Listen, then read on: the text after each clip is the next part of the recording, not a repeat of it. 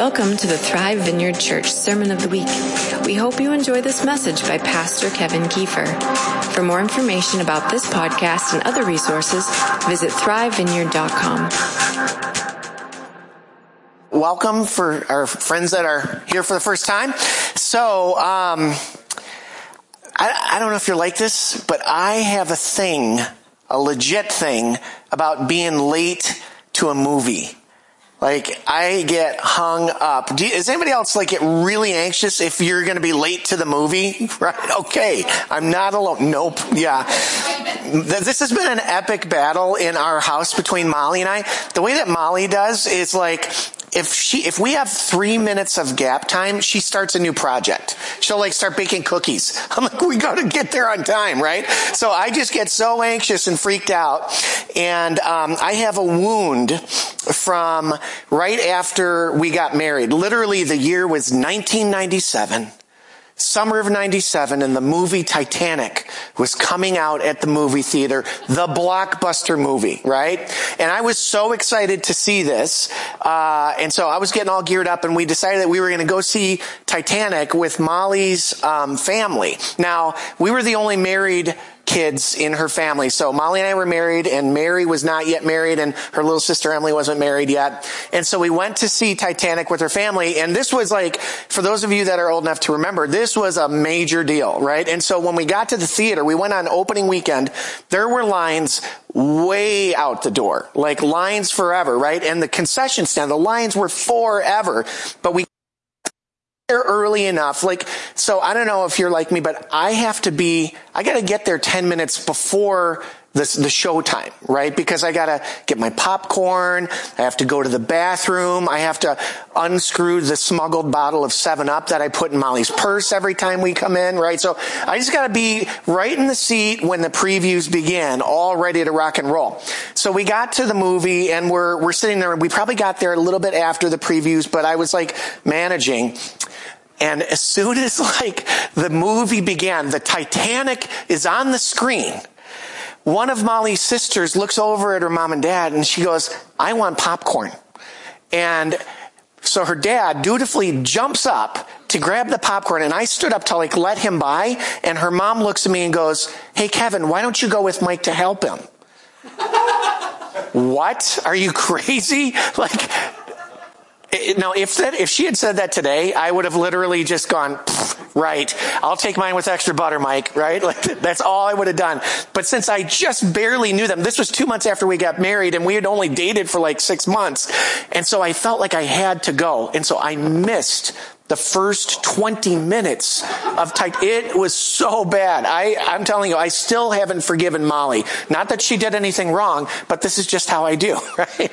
So, so actually we'll hear more about that piece of it later, but you guys know the story of the Titanic, right? We all, for me, uh, watching Leonardo, this was like a, a, documentary. It was, this is the only information that I have about Titanic was watching that movie. But the story is this, and you, you know this. I think I've got some, there it is. Look at him. He's so good looking. So, uh, this massive, uh, luxury cruise liner, right? Powerful, state of the art, massively built. It was like the, the, most amazing thing that had been built up until that time. And it set sail on April 10th of 1912 from the UK to New York City. And this thing was filled with 2,223 people, many of whom were absolutely affluent and powerful and prominent figures, right?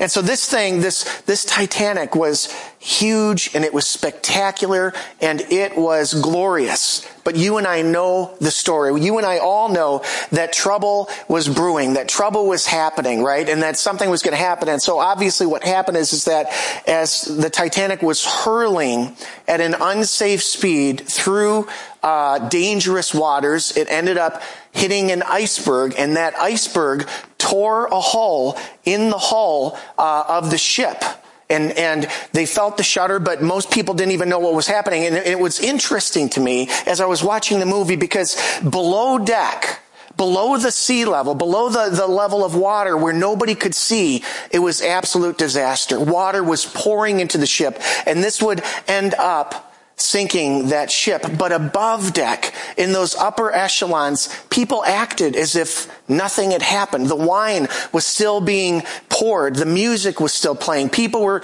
laughing and, and having fun with each other and chatting and playing cards and acting as if nothing was going on below the surface, right?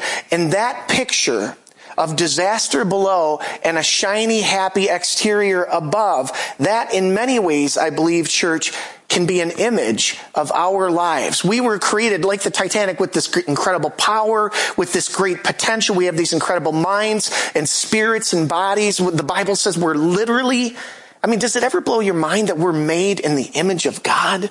I mean, how amazing is that? And so in some ways we're kind of like that incredible and glorious ship, but the problem is, is that there's so much happening below the, the, the, the uh, you know, below the water. There's so much happening beneath the surface. And when you and I ignore what is happening beneath the surface of our lives in the places where no one can see, when we do that, we put ourselves at peril. And very often, it's the stuff that no one sees that will eventually bring you and I down, you guys. And in some ways, too, we are like the captain of that ship. We're in the, in the, in the same sense that the choices that we make today can either lead us to the place that, that we long to go, the places that we feel God is calling us to, this glorious, hopeful future that God has for us we can do that, or the choices that we make today can lead us down really, really dangerous and dark paths. And the picture of this, uh, you know, Carly was talking about this new series that we're going to be doing in small groups, and we're going to be doing it here from the pulpit as well. And we're talking about being emotionally and spiritually healthy. And, and if I were to, to mix the metaphor here, if you picture that iceberg, to a large degree, we are like that iceberg, right? In that the person that you see when you look at me and the person that I see when I look at you, you know that that's only the tip of the iceberg, right? That there is so much more to us than what you and I can see.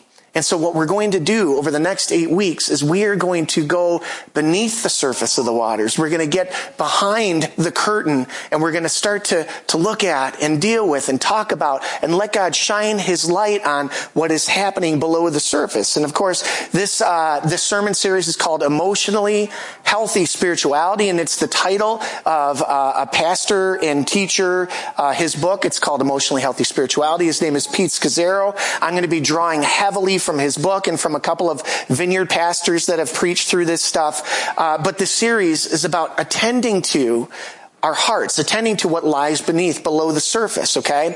And so this has to do with our, you know, we have our flames and our grow flame, that's our third flame. We talk about personal wholeness. And when we talk about personal wholeness, what we're talking about is being emotionally uh, and spiritually mature and healthy and growing in those things. And the key issue is this. We cannot be emotionally immature and be spiritually mature. We can't be emotionally immature and spiritually mature. Emotional health is a critical part of our spiritual health and maturity, and it's a critical part of our discipleship of becoming like Jesus. And if I were to be honest with you, I want you guys to know that I believe that God grieves. I believe that he is grieved at the gap. He's grieved at the gap between who we were created to be and the people that we actually are, not the people that we can see, but the people that we actually are. And I believe that he's grieved by the promises that he makes to us, the, the, the future that he has for us, and our actual experience of those things. I believe it hurts his heart. The Bible says that you and I are image bearers of Christ. Think about these promises of God. Think about who we are. We are the image bearers of Christ himself. We could look like Jesus himself. The Bible says that we have the Spirit of God dwelling in our hearts. The Spirit lives inside every one of us. And the fruit of that Spirit, the fruit, the outcome of the Holy Spirit dwelling in you and me is astounding. It is amazing. And so in Galatians chapter 5, Paul says the fruit of the Spirit is love. That's what will be increasing in our hearts. Love. The fruit of the Spirit is joy. It's peace. It's patience. The fruit of the Spirit is kindness and goodness and faithfulness and gentleness and self-control. These are the hallmarks of a person who is in Christ. And so for any of us that have given our lives to Him, for any of us who follow Him, these ought to be the pillars, the hallmarks of our personality, of our experience of this life. Or another way to think of it that I talk about all the time is that Jesus said, I came that you would have life and you would have it abundantly, that you would have it in abundance. But as I live my own life, as I watch people live their lives, I wonder, is their daily experience of life, is it really a life of abundance? Is that what you experience on a day in and day out basis? Because what I see so often is rather than having too much of the fruit of the Spirit, I see often that we Christians have too little. We have too little. Instead of having too much love in our lives, I see us struggling to have enough love. Instead of having too much peace in our lives, I see many of us struggling to have any peace at all. It's a fight for it. Instead of having too much joy, we have too little. And have, instead of having too much, uh, you know, uh, uh, self-control, we have too little of it. And if it doesn't grieve us, it certainly grieves God. And all of this in spite of the fact that we've done all of the churchy things. We've done all of the right things, right? We're people that show up on Sundays. We go to our small groups. We, we pray. We read our Bibles. We do all those things that we've been doing for years and years and years. And yet somehow things still aren't right below the surface. And so what we often try to do is we try to make things look right, don't we? Instead of, instead of like just, you know, kind of letting it all out, we come here and we look great. You guys are a great looking bunch of people. Every one of you. And I mean that in every regard. When I talk to you, you're friendly, you're kind, you're encouraging, you're easy to be around, right? And hopefully I seem that way to you as well. But here's a question. Would you want to be a fly on the wall at my house this afternoon? Would you want to know everything that I'm saying? Would you want to be a fly on the wall of my heart? Would you want to know every thought that I'm thinking? Would you want to feel everything that I feel? Would you want to have access to that? How would you feel if I had all of that about you? That's a scary notion. You might have to switch churches like right away, right? I shudder to think about it, right? And so how we present out here isn't necessarily how it is in here. And Jesus confronted this with the religious people of his day, right? Often. And here's what Jesus had to say with the, the, the religious leaders, the Pharisees, uh, and he, and this is in the book of Matthew, chapter 23. He says this, now listen. He says, woe to you, teachers of the law and Pharisees, you hypocrites. You clean the outside of the cup and dish, but inside they are full of greed and self-indulgence. Blind Pharisee, first clean the inside of the cup and dish, and then the outside will also be clean. This is, this is big for us, church. Deal with what is inside first, and the outside will look good too. And Jesus, of course, he wasn't talking to pagans, he was talking to the best church going folk there was, the people that had the books memorized and they knew everything. But they, they, they learned how to act outwardly as if they were d- deeply connected to God, but inwardly they were so far from God. They were nothing like Jesus at all. Nothing like him. And Jesus looked at him and said, you guys are a mess. You are a mess. You, your insides and your outsides, they don't match. And he longed to change that. And earlier in uh, Matthew chapter 15, he said this, the things that come out of the, uh, uh, out of the mouth come from the heart.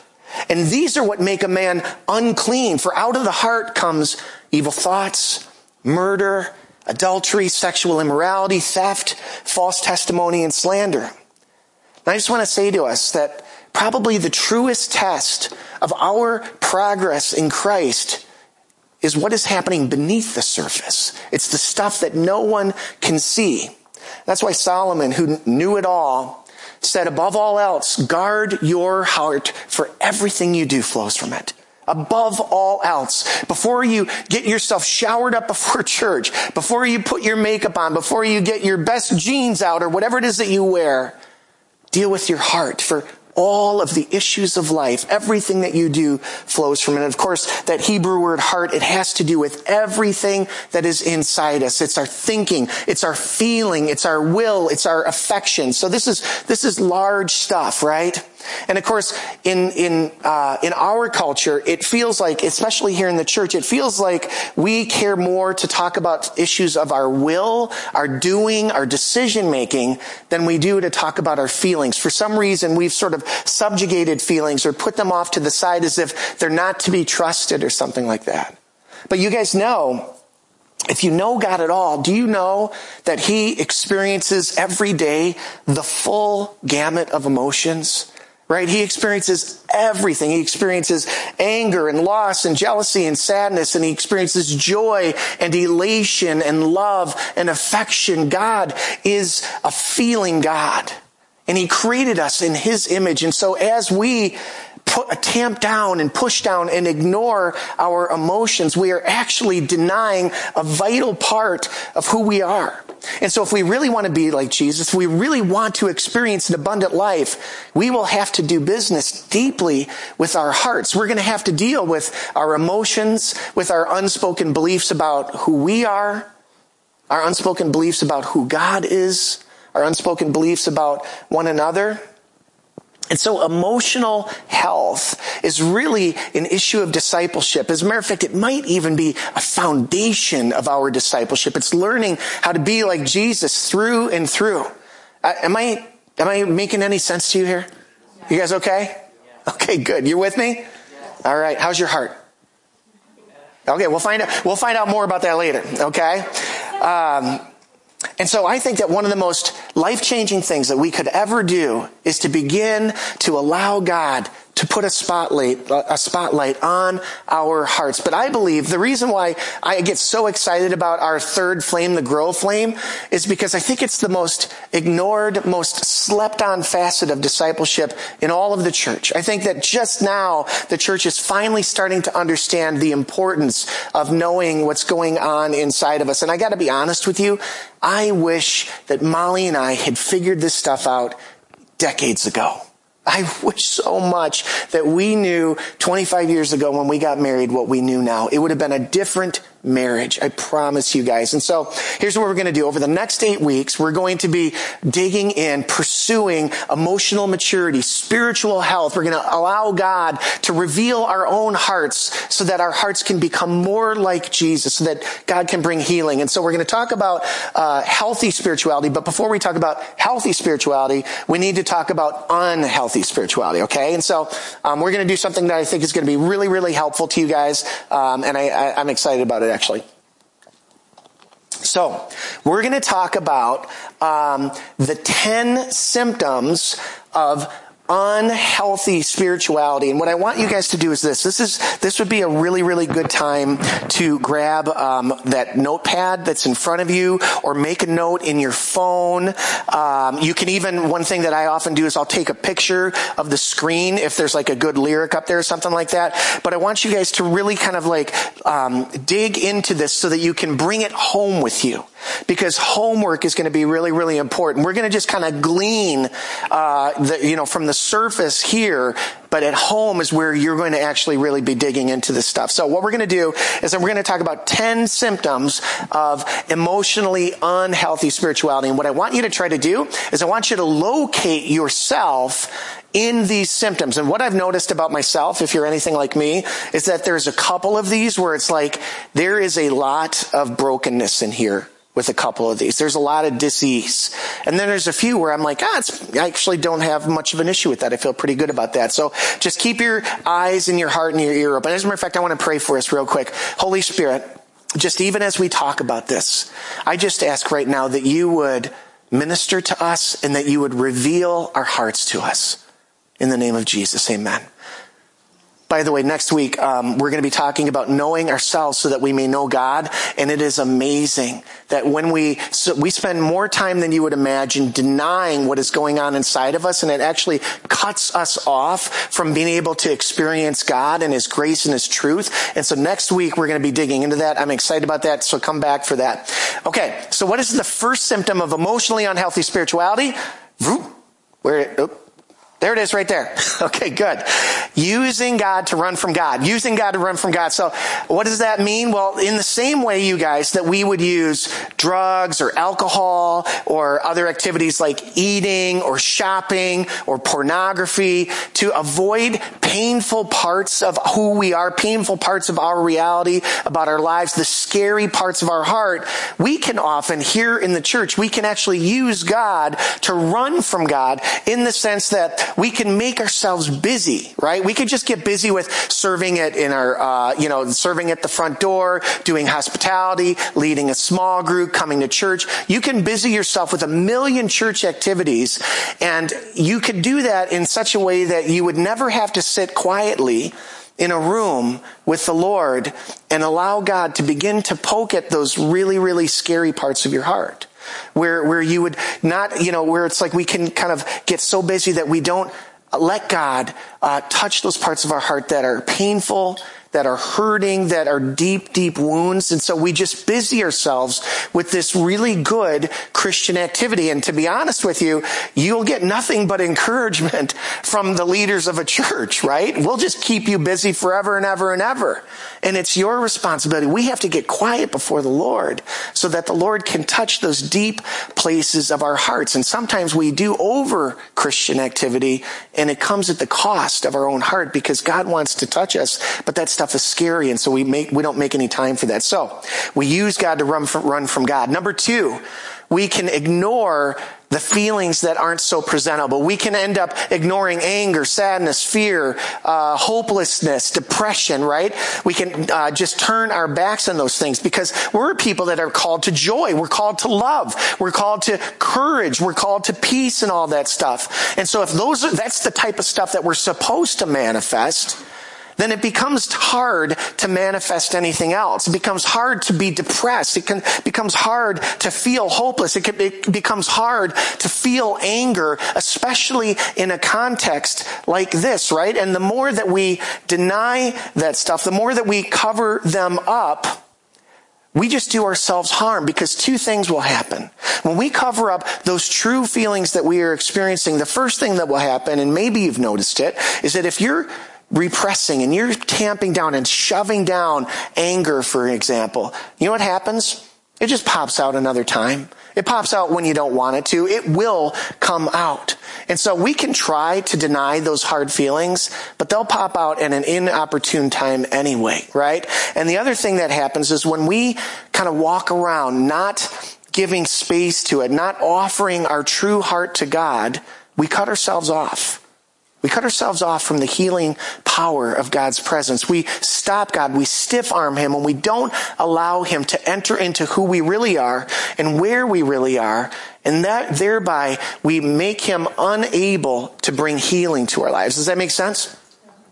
Third one is going to be a quick one. We die to the wrong things. And that is that sometimes in faith, we end up, uh, like throwing the baby out with the bathwater. And so because we're supposed to be sacrificial, because we're supposed to give a lot, because we're supposed to lay our lives down, we can end up dying to things that actually are supposed to bring us life, like rest, for example, right? Friendships, music, beauty, laughter, uh, fun, recreation. We can sort of deem all of those natural pleasures as worldly pleasures. And so we end up like giving those things up for the hard work of Christianity. But sometimes when we do that, if we, if we don't have a regular diet of that good God-given stuff coming into us, we end up being constantly depleted. We end up being constantly a little like tired or depressed. And so God wants us to, to have those healthy pleasures. So the third, third one is dying to the wrong things. The fourth symptom of unhealthy spirituality is, and this is a big one, denying the impact of the past on the present, denying the impact of the past on the present. This, this has to do with family of origin issues. It has to do with the history. Like I always liken, um, I liken our, like me and you, I think that we're kind of all like old cars that have been driving through life. And you know what happens to a car after like 20 years or 30 years? It gets dinged up right? It just gets banged up over history and it begins to wear out. And our past deeply, deeply impacts our present, impacts who we are. And I like how uh, Pete Scazzero, the author of the book, he said this. He said that Jesus is in our hearts, but grandpa is in our bones. Jesus is in our hearts, but grandpa's in our bones. And of course, what he means is, is that we are deeply, deeply formed by our families of origin.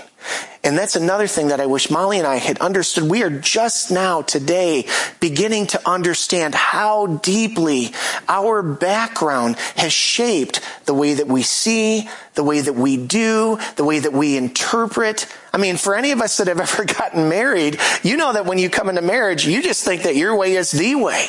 And it turns out there's other ways out there, right? And so our family of origin and our history shows up every single day of our lives. Number five, the fifth symptom of, a, of uh, spiritually unhealthy, or uh, unhealthy spirituality is this. Dividing life into the sacred and the secular, right? Siloing our lives, separating God from the rest of our lives. And so, um, for whatever reason, it does seem like it's really, really easy to uh, treat Saturday night differently than we do Sunday morning right? The, the, the, the, Sunday morning person and the Monday morning person might be really, really different. And if we were to ask you about your spiritual life, it might be that you would say, well, uh, you know, I, I read the Bible, I worship, I go to church, I, uh, I, am in a small group, you know, I do all of these spiritual activities. And then, you know, if I were to say, well, no, no, no, I'm talking about like, what's your spiritual life? Like, like when in your recreation, what's your spiritual life at home with your kids? What's your spiritual life like, uh, with your finances? You know, and so one of the things that happens is that we separate the secular, the, the secular and the sacred. And what I want to tell us, church, is that Everything about us is spiritual. Everything is spiritual. Our choices, our financial choices are spiritual. Our entertainment choices are spiritual. Our sexuality is spiritual. Our emotional life is spiritual. All of us is spiritual. And yet sometimes we can separate that stuff out, but God wants to be Lord and He wants to be present in every part of us. We are, we are not to live divided lives because all of our life is sacred. You with me? Number six, the sixth symptom of uh, unhealthy spirituality is doing for God instead of being with God. Doing for God instead of being with God. And this is one of the most common challenges shared by people and pastors, right? We base our spirituality on how much we are doing for God. And I love what, uh, what Oswald Chambers said about this. He said this. He said the greatest competitor to devotion to Jesus is service to Him. It is never do, do with the Lord, but be, be, and He will do through you. The only way to keep true to God is by a steady, persistent refusal to be interested in Christian work and to be interested alone in Christ Jesus. Don't everybody quit your ministries? Okay. but there is a reality, isn't it, church, that our doing so often is bigger than our being right? What we do sort of defines us. It's the first question that we ask. And yet God calls us to be with Him first, to be like Mary who sat at Jesus' feet more than Martha who ran around like a chicken with her head cut off, to abide in Him. I can tell you that abiding doesn't come naturally to me. Doing comes more naturally to me. I don't know about you. Number seven, uh, the seventh symptom of unhealthy spirituality is that we spiritualize away conflict. We spiritualize away conflict, uh, and so we avoid helpful truth in order just to keep peace. And if you're anything like me, I mean, Molly, Molly used to think that I loved conflict because I was always picking a fight with her, but I actually don't love conflict. I don't think many of us do, right? But um, often what we end up doing to solve it is we run away from it. We run away from it or we deny it.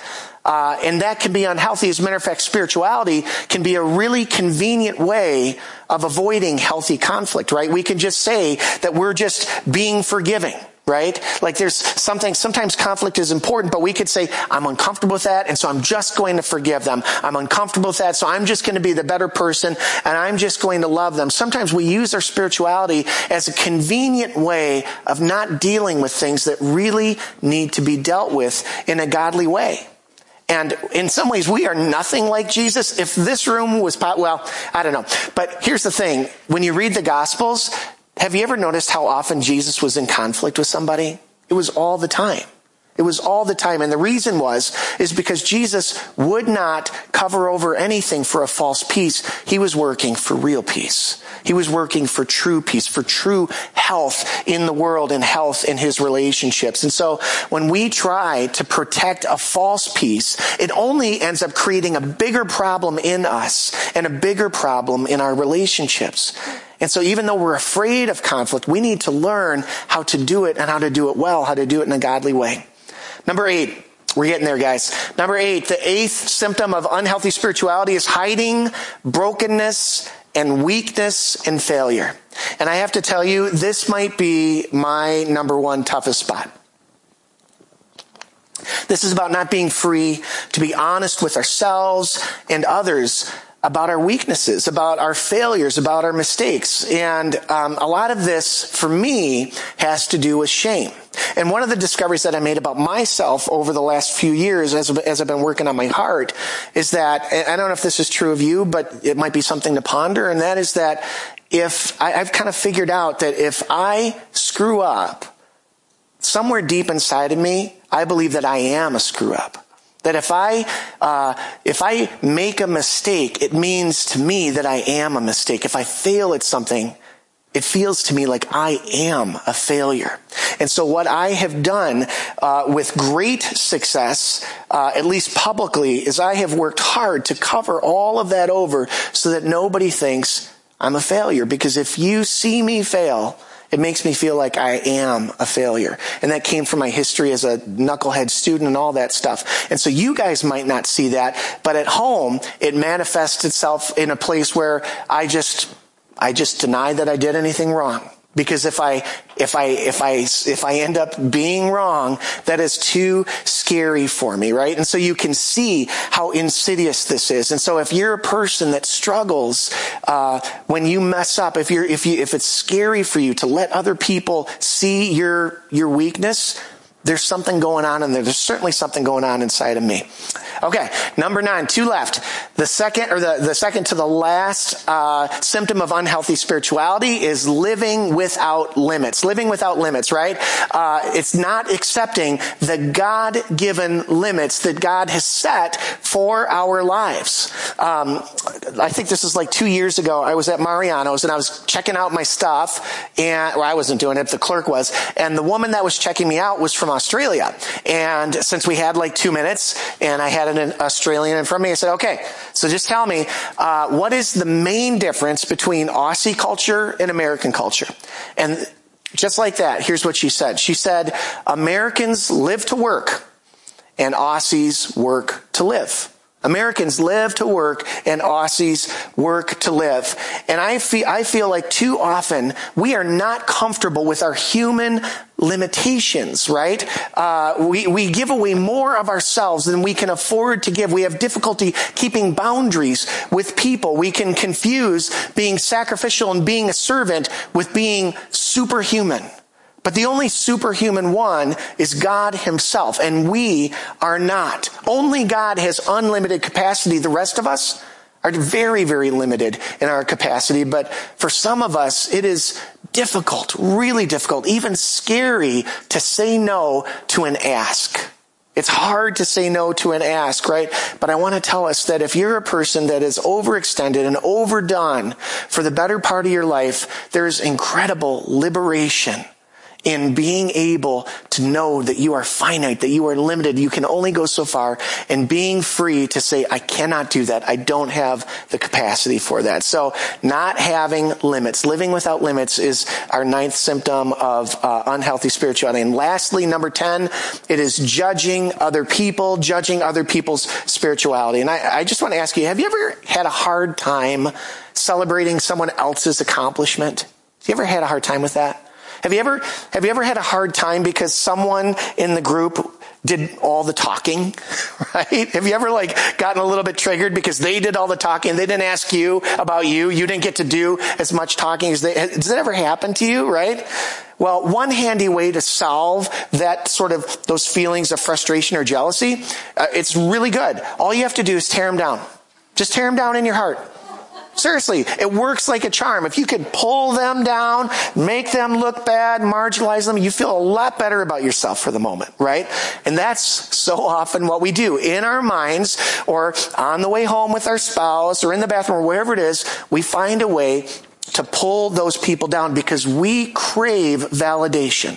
And if we haven't gotten our hearts filled and our validation from Jesus, then we'll try to get it from other people. If we don't get it from other people, then our best option is to reduce them to the place where we are right? That is unhealthy spirituality. And of course, Jesus talked about taking the log out of our eye instead of trying to find specks in other people. So those are the 10. I'm going to read them through rapid fire for you. Actually, I might have a slide for this. You can take a picture. 10 symptoms of unhealthy spirituality. Using God to run from God ignoring anger, sadness, and fear, dying to the wrong things, dividing life into the sacred and secular compartments, denying the impact of the past on the present. Doing for God instead of being with God, spiritualizing away conflict, hiding our brokenness, our weakness, our failure, living without limits, judging other people and their spiritual journey. Do you see any of this in you? Do you? Just give one person, give me like your number one. What's, what's one? No, I know. Which one? Number 10. Okay, judging. Yep. What else? That's good, by the way. Just shout it out. I love that. Number nine. Number nine. All right. Living without limits. Good. Five. Okay. What is five? Denying the impact? Okay, good. Good. Awesome. I'm proud of you guys. This, it's just liberating to say it out loud, right? Now, um, that what we are experiencing i believe is, is in some ways it's just the tip of the iceberg and so we're going to start digging into this but here's the good news you guys freedom and wholeness and healing is in our future God can heal this stuff in all of us. It is coming, right? It doesn't happen through osmosis. It doesn't happen through the old practices because if it, if it worked before, you know, if it had worked, then we wouldn't be dealing with what we're dealing with. But if we lean into this, if we pursue the healing of our hearts, if we open up our hearts to what God wants to do, I promise you that He will heal us. And I, He kind of like just before the service, um, I was praying and I just was thinking about, a lot of you guys know that I have a really, really wonky hip and I've lived with it for a ton of years and had all kinds of junk done with it. And so I often walk with a limp and most of us have a little bit of a limp in our hearts, right? But the truth is, is that we don't have to. You can get healed of that.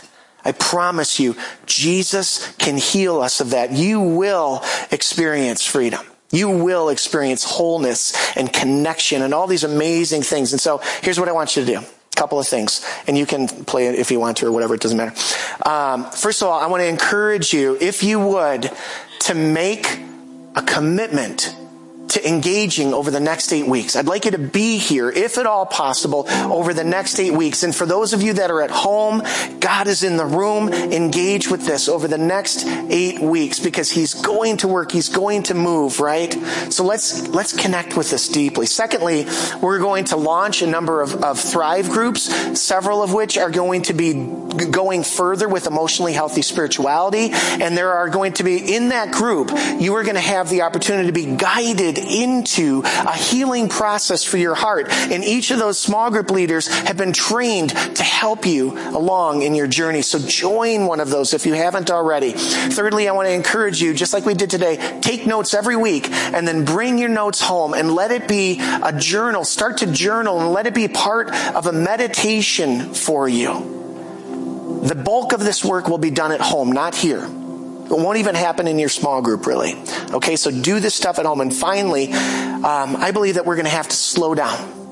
We're going to have to slow down. We live at a really, really frenetic pace. And if we want to get healing, it takes time. It takes time to be with Jesus. And so you're going to have to slow down. I'm going to close with um, what they said as they concluded the inquiry about the tragedy of the Titanic. It says this the conclusion of the British inquiry into the sinking was that the loss of said ship was due to collision with an iceberg brought about by the excessive speed at which the ship was being navigated. And I believe that if God is going to bring healing into our lives, He's going to call us to slow down and to reflect deeply. To reflect deeply on our hearts, to reflect deeply on His heart and what He wants to do. And I can see a future you. I can see you in eight weeks, in 12 weeks. I can see you in a year. And you're you're joyful, more joyful than you are today. You're happier than you are today. You're more connected to God, more connected to important people in your life. You're living more freely. This is for you. God has this for us. He's already been working it in Molly and Molly's life and mine, and He can do it in you too. Amen?